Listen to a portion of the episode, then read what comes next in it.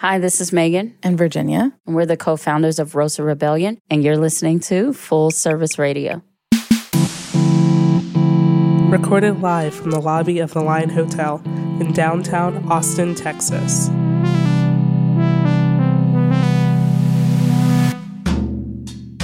Moving from this idea of asking for seats at the table and making our own tables. And that was what Rosa Rebellion was. Is we're just going to build our own table, you know, because there's an exhaustion to constantly having to maneuver your way into spaces that weren't built for you and then the exhaustion of being in that space and having to hold that space for a whole community.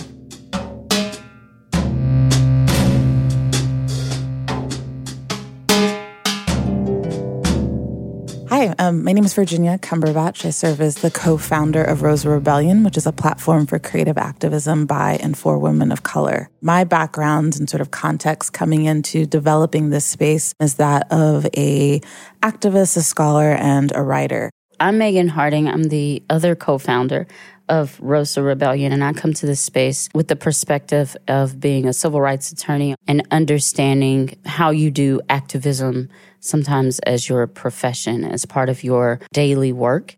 There are a lot of things that drive policy and drive change in this country. And there are different mediums that we can do that through. So Rosa Rebellion endeavors to do that through three main mediums, which are publications, through documentary style productions that tell our stories in a dynamic way, and then through projects, um, which we launched our first project last year at South by Southwest called Rebel and Rest, which is dedicated to mental wellness for Black activists. Me personally recognizing the toll that this work takes on our mental wellness and wanting to prioritize that. We both have functioned within systems, right? Meagan as an attorney on both sides of the, the coin, and me working in institutions, institutions that have historically not valued or recognized people of color. And then I've been put in positions where I get to utilize resources to dismantle those practices and policies. Now I do civil rights, but I do criminal justice reforms. So I bring civil lawsuits against the government. I just started to recognize the mental toll that it was taking on me to work in this system and also be a person of color. I still have a level of secondary trauma that comes with that as I hear people's stories. A lot of my clients are in prison. And then a lot, we have a lot of friends that are activists and advocates, but they were struggling. I recognized that some of them didn't even have basic needs. It was like, where am I going to sleep tonight? What am I going to eat? They were really, really struggling with trying to fight against these systems that were not built for them, that do not want to bend for them and at the same time struggling with just basic needs. And so I recognize that there's a real secondary trauma and a real racialized trauma that people go through that we weren't talking about. And I thought it was very necessary to create a space where people could just come be and heal and be rejuvenated and know that like the work that they do really matters, but it's also really important for them to take care of themselves. One of the important pieces around Rebel and Rest is that we're talking to people who are on the front lines. Like there are so many people doing this incredible work on an everyday basis. And it doesn't just take a toll on our mental health, it takes a toll on physical health, on psychological health, on emotional, spiritual health. And we've been, I think, so conditioned sometimes to be like out on the front lines, working for the collective and the community, that we don't take the time to realize that if we aren't healthy, if we're not whole as individuals, then the longevity, the sustainability of whatever movement we're a part of, right, suffers as well.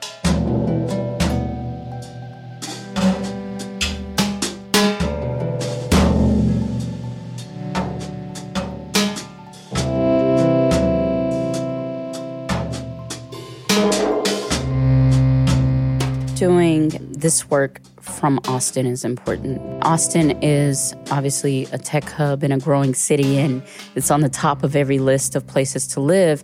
But then there is a way that Austin is experienced by people of color historically and today that is not always talked about and it's not always as visible. But if you go all the way back to the 1928 plan, and I, I have committed to trying to say this as much as I can in as many public forums as I can, because I really want people to look this up and know this history. You know, the city of Austin really built itself in a way that divided people along racial lines. So There is a neighborhood, it's called Clarksville. Clarksville was really thriving neighborhood. Black families were there and really thriving.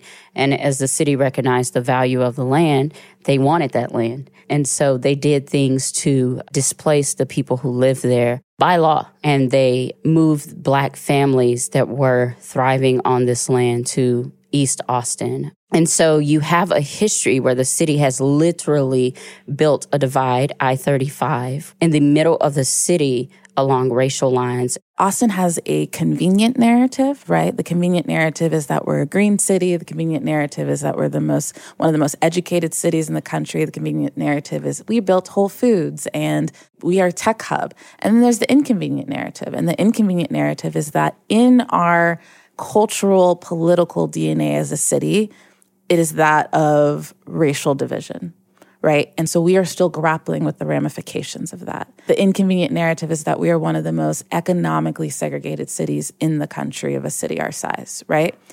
And I find it difficult to reconcile a city that calls itself liberal, progressive, and innovative if we are also a city of economic segregation, communities experiencing homelessness. And if we were to draw the dots, people who are able to tap into the tech hub, people that are able to tap into the vitality of the city are not black and brown. Well, that means we haven't leveraged that innovation, we haven't leveraged that creativity, and we haven't leveraged that wealth to truly bring equity to our city.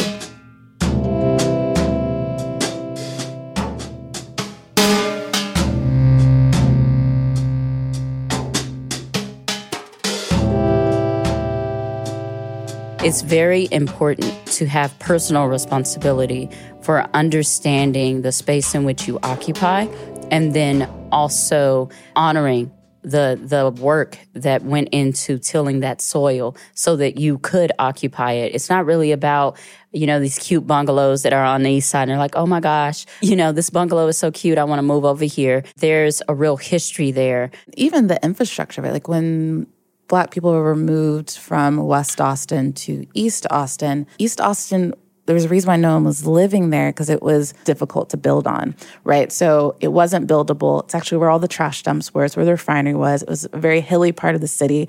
So it's where all the runoff was, right? And so, like the when you think about it, it's like the work, the physical work that actually went into making that space inhabitable, right? And then you come in 30, 40, 50 years later, that work's been done and now you get to build your million dollar home. It's less about the economics of gentrification and it's more about the psychological and sort of emotional connection. We can't just talk about tacos and Lake Austin. We also need to talk about how we have served to displace people socially and physically and culturally the woke culture in some ways has simplified and perhaps undermined like real work taking place because we feel like wokeness, right? There's like a barometer of wokeness, and like wokeness is like, yeah, I knew what hashtag to use. And like wokeness is like, I retweeted that, you know? And then wokeness is like, I shop local, you know? And wokeness is like, yeah, when I can, I like say hi to my black neighbor. I don't necessarily know if we just need allyship. Sometimes that feels stagnant. Sometimes that doesn't feel like enough. But like, I would love a fellow agitator, right? And agitation means you have to be educated, right? Agitation means you actually have to take on responsibility and part of the hard work. That is a little bit of the impetus of creating Rosa Rebellion, which is like giving space to Black, Brown, Indigenous, women to be able to speak their truth without it being the burden on them to educate everyone around them.